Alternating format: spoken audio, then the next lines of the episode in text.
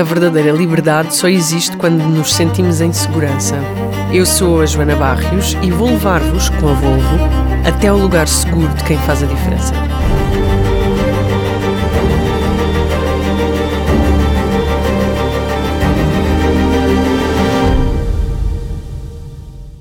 Bem-vindo, António Raminhos. Olá, Olá, como está? Tudo bem? está tudo Com a ótimo. minha voz ultra sensual. A voz de rádio. Então, eu tenho esta pequeníssima biografia que tentará destacar o melhor, Hum. traço, traço, do muito, traço, traço, que já fizeste. Hum.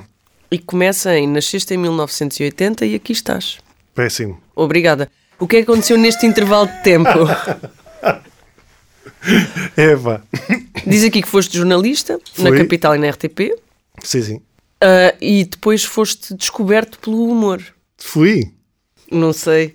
Queres continuar esta frase? Epá, não, não, vamos. Descobriste o humor. Eh, sim, é mais isso. Ok. Não tinhas sentido de humor? Tinha, eu sempre fui o palhaço da turma, por acaso. E sempre gostei, mas nunca, eu sempre gostei de humor, eh, mas como uma pessoa que gosta de ver e nunca pensou em fazer comédia. Eh, só, só quando eu fui para o desemprego é que comecei a ver muita comédia, mais ainda do que já via, e como tinha muito tempo livre, estás a ver, comecei a escrever coisas. E foi na altura do boom dos blogs, eu- e tinha um blog e comecei a escrever coisas. Foi, foi aí é que eu percebi, pá, se calhar é uma área que me pode interessar. Foi aí que eu comecei a fazer comédia. E depois foste para a televisão fazer comédia. E, sim, a minha primeira, eh, deixa-me pensar.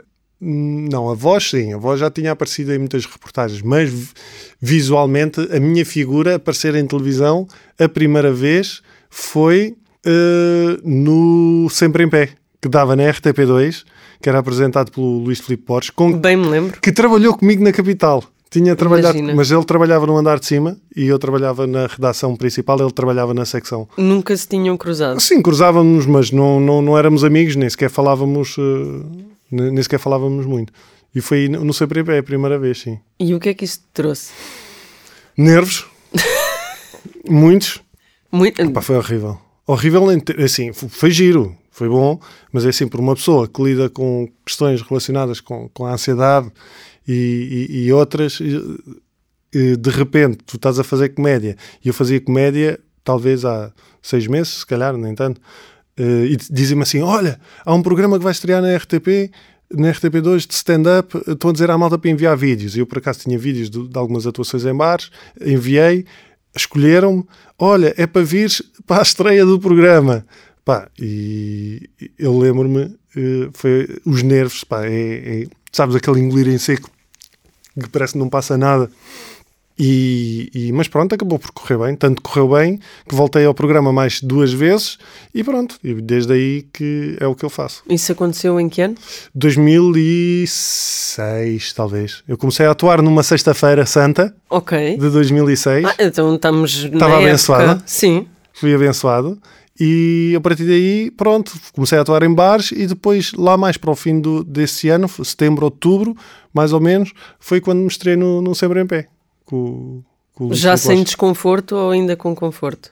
Sempre desconfortável, pá. Eu ainda hoje estou desconfortável. Estás aqui desconfortável? Não, aqui não. Não há imagem, é ótimo. Não, mas não é questão de, não, eh, por exemplo, eh, estas coisas, ao tipo estar em televisão, eh, já participámos em programas Sim. juntos, para mim é, é- é tranquilo.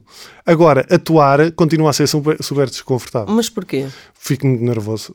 Fico, é um sentido de responsabilidade. É aqui a mistura da adrenalina com a responsabilidade, estás a ver? Uhum. E, mas também, é assim, eu antes de entrar em palco eu já pensei em ser tudo e mais alguma coisa, menos aquilo que eu estou ali a fazer. Trabalhar no McDonald's, na função pública, eh, olha, porque não, no concessionário da Volvo, Pá, seja no que for, estás a ver? Trabalhar em qualquer sítio, porque o stress é, é tanto que... mas depois também acaba por passar. Quando entro, aqueles dois, três minutos iniciais, depois encarrilha e uma pessoa faz, gosta e, E depois repete. depois repete. E isso é que é. Isto é que é estranho, não é? Não, Eu acho que é. não, é ótimo. Epá, é, mas ao mesmo tempo, eh, porque é que eu me meto nisto? Eu gosto. Ah, mas isso Ok. é sempre, imagina, estrear um espetáculo, é sempre, Sim. mas porquê é que eu não estou a fazer outra coisa? Porque eu também não me vejo a fazer outra coisa. Ahá, aí tens a tua resposta. Então, é- é seguro dizer que o teu lugar seguro são espetáculos e palcos e a comédia? Uh, são nesse sentido. Uh, apesar, uh, porque eu lido, ob- obviamente, eu não, o stress acho que faz parte e a ansiedade faz parte, porque é uma adrenalina que surge que também é uma também revela responsabilidade. Se eu fosse naquela, "Ei, Ui. bora lá, bora lá, E- e- não, eu, eu vou com aquela responsabilidade de graças. Está aqui muita gente, isto tem que, uh, tem que correr bem, não é? Tem que, tem que corresponder às expectativas, tem que dar o, dar o meu melhor. É nesse sentido. Eh, mas para mim, sim, eu acho posso, eu posso dizer que um dos meus lugares seguros, sim, é o palco hum, de stand-up, sim, os espetáculos de stand-up. Eh, e acho que nesse sentido é cada vez mais, porque já foi um lugar muito inseguro. Já. Já. Eu já tive ataques de pânico em espetáculos. E como é que? Mas antes de começar o Não, não, não, espetáculo durante, ou durante. durante. o espetáculo? Durante. E como é que geriste isso? Hum, não sei se já tiveste algum ataque de pânico. Eh, Já, já, dei cabo, já desloquei um joelho, já caí, já, é pior. já, vou-te explicar já, já fiz, já me aconteceu de tudo, mas ataques de pânico por acaso não. Ainda bem, ainda bem. Eh, porque um ataque de pânico, eu vou-te explicar, um ataque de pânico é como se tu tivesses eh, a clara noção que vais morrer naquele momento. E, portanto, o coração começa a a bater muito, parece é a sensação que parece que vais ter um ataque cardíaco. As mãos começam, ficam muito frias, ficas a suar muito das mãos, ficas com a sensação. É, é muito estranho porque perdes noção da realidade. Ou seja, eh, é como se desmultiplicasse a realidade. A primeira vez que eu tive um ataque de pânico foi num carro com uns amigos meus e eu estava com a clara sensação: eu vou morrer e estes gajos estão aqui a ri- a rir. Está toda a gente a rir porque eles estavam a continuar a Mas conseguiste comunicar com eles? Não, não, não, não. Eu estava. É uma coisa muito interior, muito interna. Então eles estavam na conversa que nós estávamos a ter na altura e tá- tá- estavam a rir, mas eu estava em pânico. Pá, e este espetáculo foi um espetáculo que eu fiz, comecei antes da pandemia e que já li, era um espetáculo sobre. eh, era- chamava-se O Sentido das Coisas e falava muito já sobre a minha relação com a ansiedade e com a perturbação obsessiva compulsiva e com a minha cabeça e essas coisas todas. E hum, só que eu- é engraçado que eu estava muito ligado emocionalmente ao, ao texto. Então eh, houve eh, alturas que eu comecei a atuar, ainda aí umas três ou quatro vezes, e começa, eu identifiquei logo, as mãos a suar, o, o coração bum bum bum, aquela sensação, quero-me ir embora, vou morrer, vou morrer, vou sair, não aguento, não aguento, não aguento, vou morrer.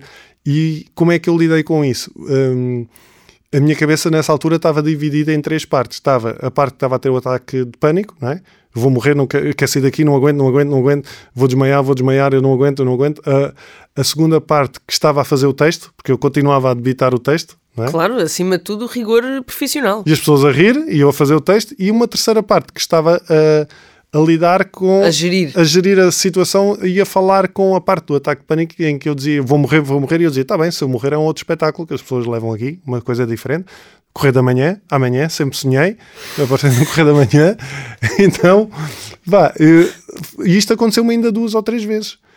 Curiosamente, este espetáculo novo, que aborda também muito essas questões, mas tu cresces também com as coisas. E então eh, já me separei muito mais disto. Eh, é uma entrega diferente e é uma partilha, então é um lugar seguro.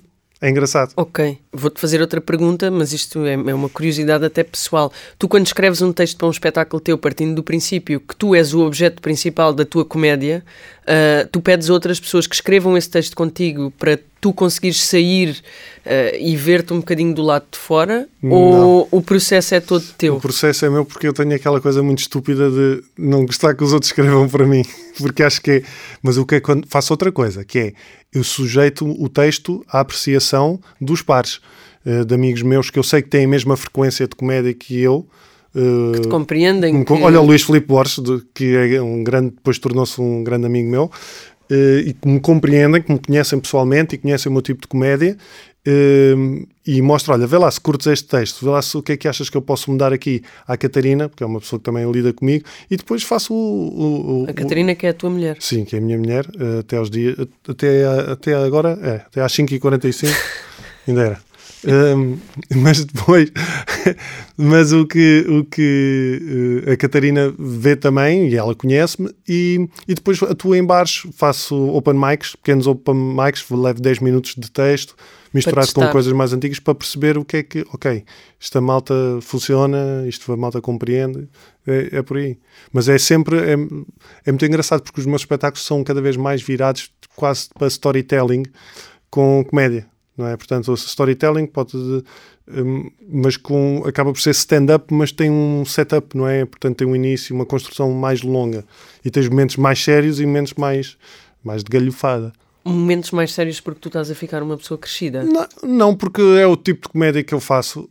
Eh, quer dizer, se formos pensar em termos de comédia, eh, sim, estou a ficar mais crescido, porque eu no outro dia estava a pensar, é engraçado as piadas que eu fazia quando, quando comecei a fazer, era o habitual, não é muito xixi cocó, e, e muitas coisas sexuais e muito homens, mulheres, que é coisas que depois tu vais crescendo e vais percebendo, vais ganhando uma identidade e, e- e mudas. E, mas eu, eu faço coisas sérias também nos espetáculos porque eu gosto de ver a reação das pessoas, gosto de criar ondas, ou seja, as pessoas tipo, estão a rir, depois entram num tom mais sério e ficam naquela fogo. O gajo está a falar a sério disso, ou estão naquela, isto já me aconteceu. Isto já me aconteceu, eu sei o que é que este gajo está a falar e de repente digo uma barbaridade qualquer e as pessoas andam nesta, nesta flutuação. Isso para mim é que é o engraçado. Isso para ti é que é o divertido da questão. Sim, sim. E, e acaba por ser o lugar seguro exatamente porque é uma partilha que estou ali a fazer, mas é profissional. É, é Mas a que- piada também serve para, para desviar as pessoas desse sítio. é, é, é ao contrário, o momento sério também serve para desviar as pessoas da piada e depois, pumba, toma lá. Não estavas à espera de uma, uma bu- bu- bujarda destas. Bujarda, que saudades. Olha, ah, este amadurecimento acontece, obviamente, porque na cronologia tu vais ficando mais crescido, né? Uma pessoa que Velhote. nasceu em 1980 velhote. já. É pronto. Ah, mas também porque tens três filhas. que Sim. De certeza absoluta, cada uma delas traz um universo todos os dias para casa, portanto, Traz, traz, que suspiro é esse? traz. Quantos tens tu? Dois, Dois. né? Pois, Dois universos, sim. Que idade é que eles têm? 8 e 5. Pois, tu também cometeste o mesmo erro. Não, é ótimo. É não, não, maravilhoso. 5, 6, 7, 8, 3 anos de diferença, está bem. As minhas, Dois anos e meio. Já, as minhas foram 2 anos e 2 meses. As duas mais velhas e depois a mais pequenita que foi 4 anos de diferença. Opa, sim, trazem universos diferentes e, e há muita coisa de stand-up que eu faço que é relacionado. E que se aprende com as crianças. Opa, sim, e é muito engraçado eh, porque às vezes tu, tu ouves aquelas bocas, agora já não, mas às vezes eu fazia, hum, ou os vídeos ou piadas que eu fazia com as miúdas, olha, este tem as miúdas que é só para fazer piadas, e um gajo pensa assim, então, mas o que é que é o stand-up, o que é que é comédia? Eu- É eu brincar com a minha própria realidade, não é? Com aquilo que eu conheço. E elas são o que eu conheço, elas são a minha realidade. E, e tu vês muitos comediantes, é engraçado agora, que estão a ser pais e que estão a fazer o mesmo porque é o normal, porque é a vida de cada um. E, e sim, elas acrescentam muita coisa. Há muita coisa do- dos espetáculos que são elas que, que me trazem. E são elas que te criticam. E que dizem, ah, não devias fazer assim. Não Uh, gostei. Por acaso, eh, isso era o meu medo quando eu comecei a fazer os vídeos há uma data de anos, depois deixei de fazer, porque, e, e era uma coisa que as pessoas me criticavam muito, que era e depois das miúdas, não tens vergonha de estar a fazer isto. E a minha objetivo a fazer os vídeos foi muito curioso, que foi, eh, eu comecei a fazer por acaso, e depois eu partilhei e percebi que aquilo teve um impacto grande e comecei a pensar em brincadeiras que nós já fazíamos e que depois eu podia transformar em vídeos. E as mensagens que eu recebia eram muito do género. Uh, pai, eu gostava de ter essa relação com os meus filhos, ou quando for pai, quero ter essa relação. Isto faz-me lembrar a infância que eu tive. Isso foi muito, foi muito engraçado. E, e elas próprias, o meu medo era: estas gajas vão crescer e vão-me odiar por alguns vídeos. E não. Funcionou. Elas muitas vezes estão com as amigas em casa a ver os vídeos delas quando eram mais pequenas. E isso é muito giro. É, é muito. Ou seja, com um bocadinho de sorte à mistura. Não correu assim tão mal. Não Não, correu- está a correr assim tão Não, mal. hoje em dia só fazemos, só faço vídeos com elas se elas quiserem, não é? Se eu pergunto, querem fazer, olha, tenho esta ideia, querem fazer? Elas sim ou não? Às vezes até já ajudam a produzir a coisa, estás a ver? E então, Tens os dias contados. opá, eh, sim, Pronto, por mim, eh, pode desde- acontecer. pá, é, olha, desde que sejam felizes, olha, desde que elas sejam felizes, Eu ia pegar na frase que tu disseste, que é o meu objeto de comédia é o meu universo, não é? Sim. O teu objeto de comédia é Sim. o teu universo. Partindo desse princípio, uh, tu abriste uma caixa de Pandora que é fazer comédia e teres um podcast sobre tudo Saúde isto, mental, saúde sim. mental, Sim. um, que cria desconforto, não cria desconforto, em ti cria desconforto, nas outras pessoas cria desconforto.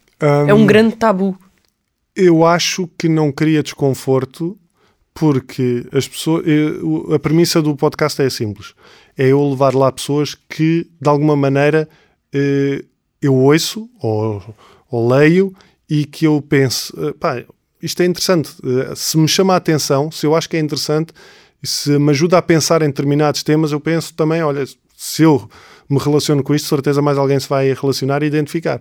E depois as pessoas que eu lá levo, é engraçado porque eh, o podcast tem uma preparação, eu falo com elas antes e, e- e temos uma conversa antes e onde eu explico exatamente onde desconstruo e digo logo, isto é uma, nós estamos aqui para conversar sobre este tema. Não estamos aqui, não é uma entrevista, não estamos aqui para fazer aquilo que se calhar não ter aqui um trajeto académico sobre esquizofrenia. E é muito engraçado porque as pessoas eh, alinham e sentem essa necessidade também. Portanto, eu já tive uh, desde psicólogos e psiquiatras que se sentem mais à vontade e, e falamos muito tranquilamente, mas já tive também, por exemplo, um episódio que ainda está para sair, foi o mesmo a, a rapariga que me enviou, disse que queria, enviou-me um mail a dizer que gostava de, de explicar às pessoas que ter esquizofrenia não é um sinal de condenação, nem de que vai ser colocada à, à parte da sociedade. E eu, tudo bem, conversámos um bocadinho e gravámos o podcast e foi muito neste registro dela explicar eh, o que é que é a esquizofrenia, o que é que é ter uh, o- o- um, um surto psicótico, como é que se lida com isso, com- e de uma forma natural. E eu acho que é isso que também agrada quem ouve, é exatamente que as pessoas sentem-se incluídas, que aquilo é uma conversa que nós podíamos estar a ter sem microfones num café, porque é isso que, que eu também faço com o meu psiquiatra e com o meu psicólogo. Isso a ti torna-te o criador desse espaço seguro para outras pessoas. Sim, e sobretudo eu acho que cria um espaço seguro, eh, não para quem está no podcast só, mas sobretudo para quem ouve, porque é uma identificação. É o que eu recebo, e, e isso foi um dos objetivos do podcast também, foi as pessoas terem uma identificação, perceberem que não são as únicas. Que não são as únicas a pensar em determinadas situações, que, no- que não são as únicas a ter ideias que não fazem sentido, por muito estranha que seja. Vá, eu, eu, por exemplo, gravei agora o que saiu esta semana, gravei com o Gustavo Jesus, o psiquiatra, e falámos sobre eh, hiperatividade e déficit, perturbação de hiperatividade e déficit de atenção, Eh, do qual eu padeço também ligeiramente, um bocadinho. Ehm, mas foi algo que só foi diagnosticado há, há relativamente pouco tempo e decidimos falar sobre isso. Pá, e é engraçado, tu vais ver os comentários das pessoas eh, a dizer eu identifico-me com isto, eh, e- ou, ou, a, ou ehm, a concordarem, porque o Gustavo diz que muitas vezes há pais que são diagnosticados com eh, o déficit de atenção de quando levam os filhos para serem diagnosticados.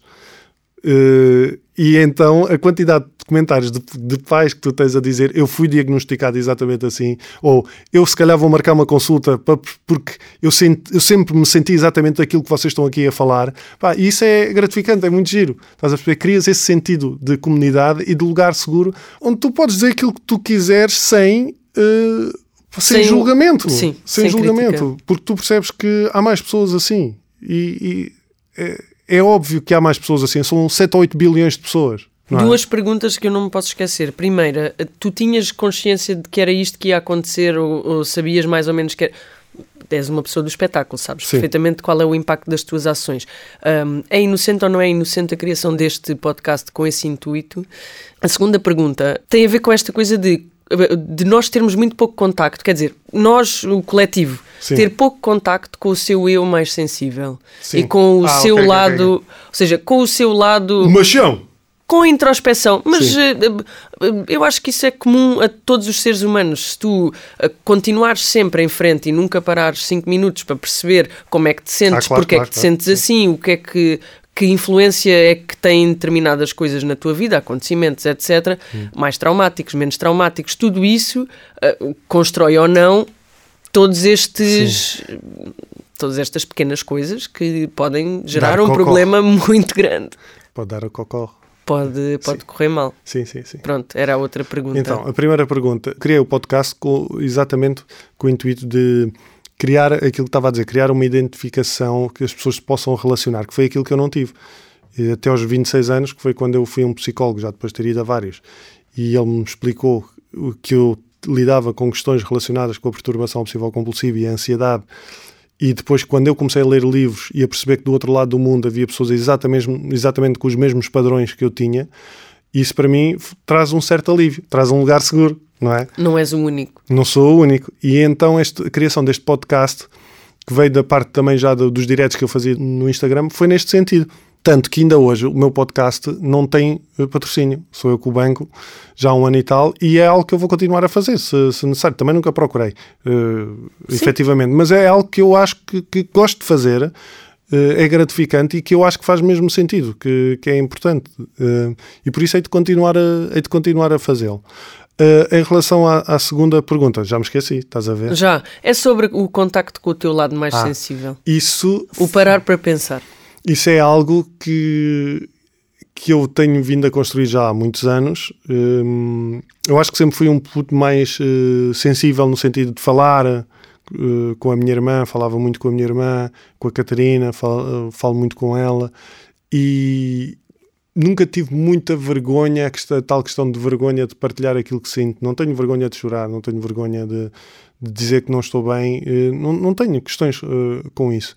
Exatamente porque ela- eu sei, por exemplo, mesmo em relação às questões da perturbação obsessiva compulsiva, quando falo em algo muito específico, há sempre alguém que se pode rir ou gozar comigo ou whatever, não interessa.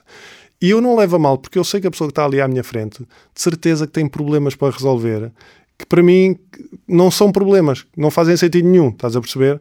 E, ou seja, todos nós temos sempre alguma questão a resolver. A grande diferença é que há aquelas pessoas que procuram fazer algo mais por isso, nem que seja só o tomar a consciência, não é? Tu tomares consciência já é muito, tu perceberes que se calhar sentires inveja de determinadas situações ou pessoas ou, ou sentires rancor e tu tens essa noção tipo, ah, estou a sentir isto, porquê é que eu estou a sentir isto? Que- como é que eu cheguei aqui a este raciocínio? Porque é que- qual é a necessidade de eu me sentir assim? Isto já é um, do caraças, tu conseguires fazer isto. Mas ah, tu estás a dizer assim como se fosse algo super banal, mas não é. Sabes que há uma quantidade de, de- se não Mas digo a maior parte, psicoterapia há imenso tempo. Pronto, mas sabes que a maior parte das pessoas, se calhar, não, não, não há números, não tenho estatística para isto, mas há uma grande parte que simplesmente reage. Reage àquilo que lhe acontece, sem nunca questionar. E esses 5 minutos que tu podes parar por dia, basta 5 minutos, não precisas mais do que isso, é suficiente para tu começares a sentir coisas. E se calhar por isso é que muitas pessoas também não param. Porque sentir coisas é um bocadinho assustador. É chato. É chato. não É muito chato. Não é chato, mas é. é, é, é cansa- às vezes pode ser cansativo. Ai, às vezes é. às vezes uma pessoa chega ao fim do dia. Ai, mulher, estou cansada, a minha cabeça não para. Mas é, sim. tipo, eu, eu- eu digo muitas vezes a brincar que as pessoas deviam viver dentro da minha cabeça de vez em quando. Porque Um já tem bocadinho. delas. Tipo, mas se calhar não vivem muito tempo lá dentro. Pois, sim, sim. Se Eu acho, calhar que, é- esse- eu acho que é por aí. Tu tens noção, tu tens noção que tens questões para resolver e pensares, ok, eu sei que tenho que resolver isto, embora lá estar um bocadinho mais consciente em relação a este tema. Isto cansa, É. cansa, mas também traz muito muitos benefícios. Traz, traz, claro que sim. O que é que traz para ti? De benefícios. Sim. Uh, traz uma sensação de satisfação que é uma coisa muito interessante porque hum, pronto, o primeiro, o primeiro dos sete trabalhos de Hércules para mim foi identificar o porquê de reagir de determinada forma a determinadas situações, ou seja, encontrar esse padrão. Sim. E quando encontrei esse padrão, uh, comecei a isolar rapidamente o porquê dessa, dessa reação. Ou uma tomada de decisão, ou uma resposta, ou um dizer que sim, quando na verdade aquilo que tu queres é dizer que não. Ou seja, um caminho de aceitação de ti próprio.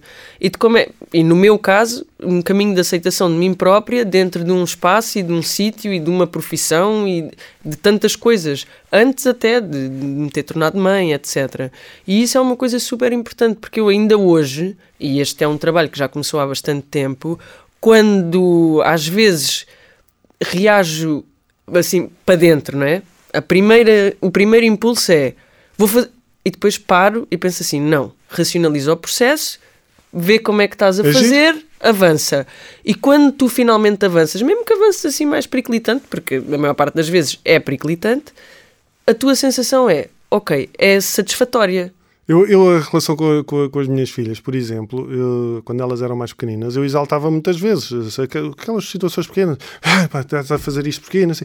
E, e, e, esse crescimento, hoje em dia, é muito raro, mesmo muito raro, eu exaltar-me, mesmo quando já estou esgotado de dizer-se sete mil vezes tens que lavar os dentes porque é importante, não sei o quê. Se eu antes, se calhar, irritava-me mais e tipo, tens que lavar os dentes e acabou. Não, se for preciso, repito sete ou oito vezes, exatamente a mesma coisa com o mesmo tom de voz e, e a tentar ser o mais empático possível.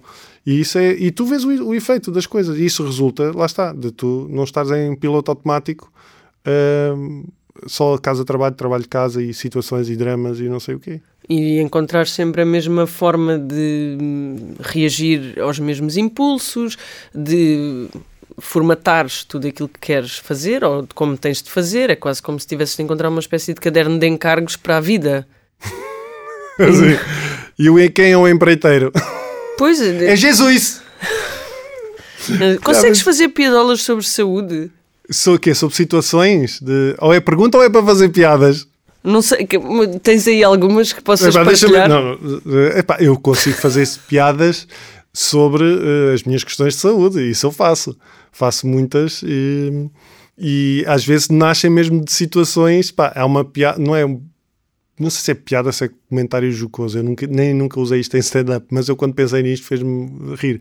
E, e, isto é verdade, eu tenho tanto pânico de, de, de, de hospitais, eu odeio ir a hospitais, odeio uh, ir a hospitais, mas de tal modo que eu fico em pânico mesmo quando vou só como acompanhante. Estás a ver? Tá porque eu, eu, imagino que vou como acompanhante e mesmo assim alguém vai chamar o meu nome para entrar num gabinete qualquer. Mas quer dizer, não faz sentido. Pois não, mas não é. Tu escreveste. Está bem, mas eu acho que há sempre alguém. Dona Catarina ao gabinete 13 e António Raminhos, sabemos que está aí, vai ao gabinete 7, tem que fazer uns exames que não fez da última vez que cá teve.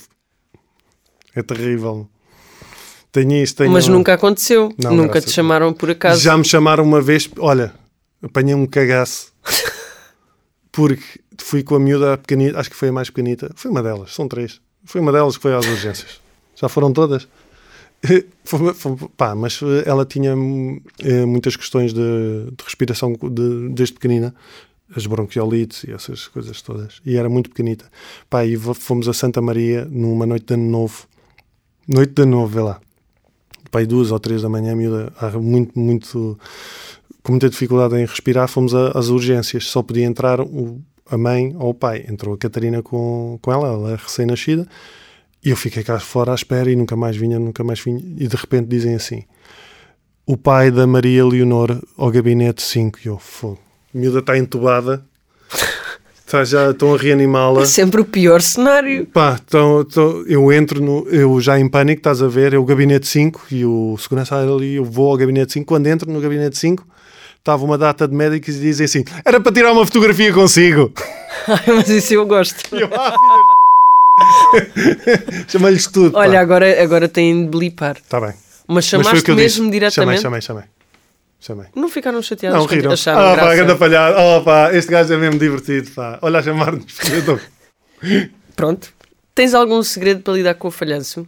Com estes momentos, por exemplo? Uh, com o falhanço, uh, um segredo. Uh, aceitar. Compaixão. Para empatia. contigo próprio? Sim.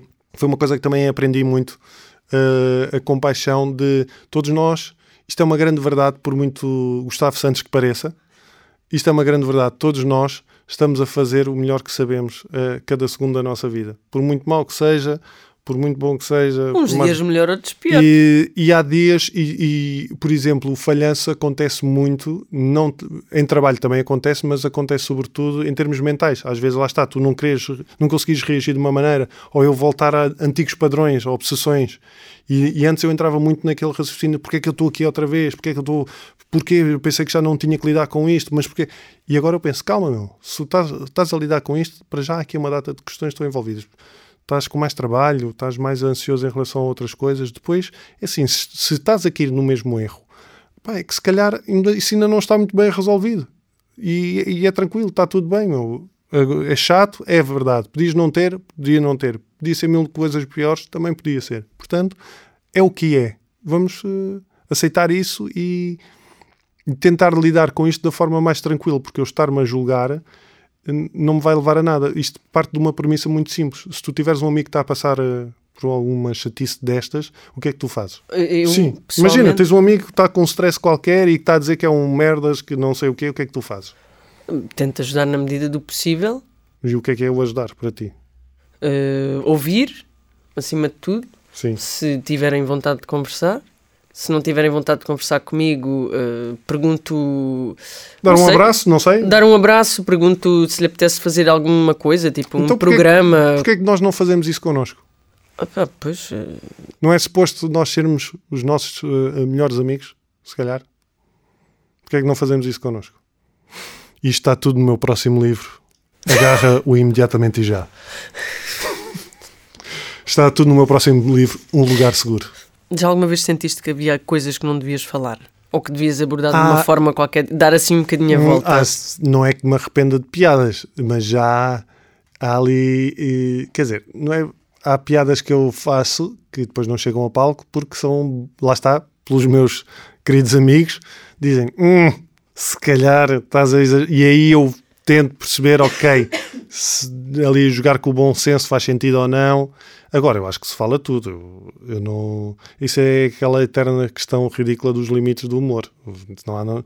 O, limite, o limite é o se tem piada ou se não tem piada, porque isso tu nunca vais agradar toda a gente. Eu faço piadas com a morte da minha mãe, com, com o facto de, da minha mãe ter passado quatro meses nos cuidados paliativos. Pá, isso incomoda algumas pessoas. Se calhar incomoda, mas foi a experiência que elas tiveram, não foi, não foi a minha, não é? Não, não é uma, um sinal de falta de, de respeito para com elas. É simplesmente lá está a minha história. Por isso é que eu gosto muito de fazer humor com a minha história, porque de, de certo modo as é pessoas, seguro. É seguro. Porque é a minha história. Estás é a utilizar a tua experiência. Estou claro. a utilizar a minha experiência. Estás a pôr a tua experiência ao serviço. Pá, eu tenho uma cena que brinco, mas que eu, isto emocionalmente, é talvez das maiores questões que eu tenho na minha vida. Eu tive um irmão que morreu antes de eu, de, de eu nascer. O meu irmão morreu, mas trato como irmão, que é família. É o meu irmão morreu com 15 anos, era deficiente profundo. O meu irmão morreu e eu nasci a seguir. Hum, eu chamo-me António José uh, Baião, caramba, sim, caramba, chamo-me António José Baião Caramba Raminhos. Como é que se chamava o meu irmão? Não sei. Mas eu não tenho piada nenhuma. Não é questão de piada, é lógica. Como é que se chamava o meu irmão? O meu irmão morreu, eu nasci a seguir. Eu chamo-me António José Baião Caramba Fernandes Raminho. Agora Fernandes, mas Caramba. Estás a adicionar nomes, isto é uma rasteira. Não, não, não. Eu não sei. O meu irmão chamava-se António José Baião Caramba Raminhos. Os meus pais deram-me o nome do meu irmão. Quantas pessoas que estão aqui nesta sala, quem é que tem uma campa com o vosso nome? não é possível. tu és um bocado alentejano, porque eu conheço muitos carambas. Eu sou alentejano. Não, a minha família é, é do Alentejo. Eu conheço muitos Eu tenho carambas. uma campa com o meu nome. E, eu, e depois eu dizia assim: sabes, o meu sonho era ir para um. Era ir para, o, para a campa do meu irmão, esconder-me lá atrás e esperar aquelas velhas que vão limpar as campas, sabes? Estão lá a limpar e estar uma a limpar e estar a dizer António José Ant Ai, este é aquele da televisão. Quando é que ele terá falecido? E aparecia eu atrás. Foi ontem. Coitadinhas. Mas elas já não se assustam, elas já não se assustam com nada. Tens assim alguma coisa que queiras imenso dizer para promover o teu novo livro, Agarra-o imediatamente agora não já? Não sei, quando é que isto sai? Opa, ah, opa, olha, vou estar a fazer. É assim, olha, estou com um espetáculo que se chama uh, Não Sou Eu, É a Minha Cabeça, que é exatamente um espetáculo sobre a minha história com a, a saúde mental, com com a perturbação obsessiva compulsiva, com a ansiedade, onde é um espetáculo diferente porque é uma hora de storytelling stand-up, mas depois eu deixo ali 20 minutos mais ou menos, isto depois às vezes é ridículo, este espetáculo já se alongou a duas horas, e duas horas e tal, porque eh, do, no fim do espetáculo fica ali 20, 30 minutos para ficarmos só a falar com as pessoas As pessoas ficamos a fazer partilhas. Abres o consultório. Não é consultório porque eu não sou terapeuta. Isso é logo a primeira coisa Estou a que eu brincar digo. contigo. Sim, sim. Mas, mas sabes que isso é uma ressalva que eu faço logo. Claro. Até para me proteger das minhas pancadas todas, porque depois eu fico logo a pensar eh, porcaria. Então, assim, malta, é assim, isto é a minha partilha, mas eh, é interessante. Se quiserem partilhar também alguma coisa ou fazer-me perguntas, pá, E contas com a ajuda de algum profissional nesses momentos? não, mas há muitos psiquiatras e psicólogos no público, sempre. Ok. É muito engraçado. É muito engraçado. E às vezes vêm ter comigo no fim e eu pergunto logo: fiz, estive ok? Não disse tudo bem? Vais Tudo receber o doutoramento honoris causa. Exato. vais, vais, de certeza. Pronto, então acho que estamos esclarecidos. Não sei. Digo. Por mim, estamos esclarecidos. De- Faz a digressão toda dos espetáculos. Aproveita isso tudo, É- que a gente não é- sabe quando é que vai para o ar. Mas é isso que eu. É assim, é- eu vou ter. Está esse- sempre a acontecer. Sim, é ir ao meu Instagram, porque no meu Instagram é que eu estou, é que eu coloco as datas, porque nós vamos, eh, as datas vão sendo sempre muito separadas. Mas isto há de ir até junho, este, e depois em setembro, eu estou aqui a magicar a partir de setembro, outubro, um, ou um outro espetáculo, não sei se vai sair nessa altura, mas pelo menos já vou estar a, a escrever coisas sobre a morte. É só coisas fixe. Eu só faço espetáculos Só temas assim mais só- só- alegres. sim, mas aí é que está. Porquê é que têm que ser tristes? Não, eu acho exatamente a Joana, mesma porquê é coisa. que tem que ser triste, Joana? Diz-me. Não tem de ser Pronto. triste. Então, Não acho nada. pronto. Achas? Olha esta tatuagem que eu tenho aqui. Uma campa. Que diz o quê? Volto já. Eu li muito mal ao longe e hoje não trouxe óculos. Volto já. Eu tô, eu tô É isto que eu bem- quero na minha campa. Volto já. Sim. Volto já. Volto já.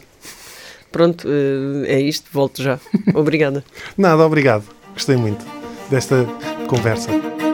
Este é o podcast da Volvo, um lugar seguro. Um espaço de segurança que partilhamos consigo. Porque só quando nos sentimos seguros podemos ser verdadeiramente livres. Volvo for Life.